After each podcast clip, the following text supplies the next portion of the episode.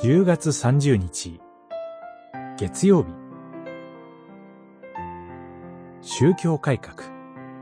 その1宗教改革。それは生産改革。コリントの信徒への手紙1、11章。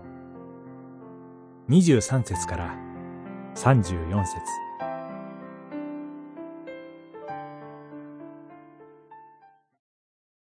誰でも自分をよく確かめた上でそのパンを食べその杯から飲むべきです。11章28節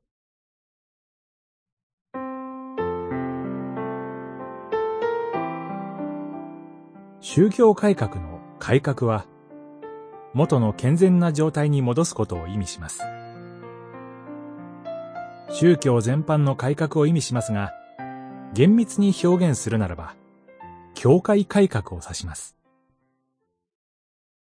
当時のローマカトリック教会の現状を憂い、批判し、改革を目指す大きな流れ、運動を意味します。その中で、宗教改革者が多大の関心を払ったのは生産。すなわち、主の晩餐の霊典の改革でした。ローマカトリック教会の教会活動の中心は、そのミサ典礼にありました。司祭たちが民衆の理解できないラテン語の式文を朗読し、ミサを全く理解しないままで、ことあるごとにミサが執り行われました。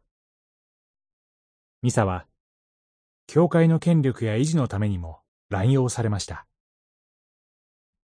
本来の生産に戻すことこそ、教会改革の眼目となったのは当然です。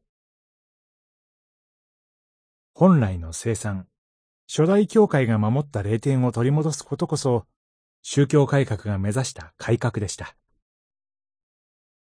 私たちもまた、生産を単なる儀式、意味のない象徴的な儀礼として、生産の霊典を軽んじているならば、宗教改革の伝統を継承する教会とは言えません。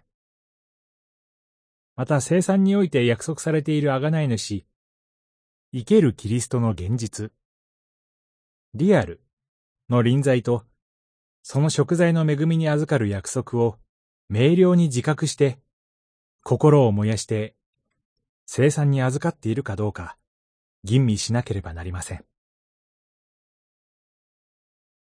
祈り。私たちの教会が、ふさわしく生産の霊典を守ることができますように。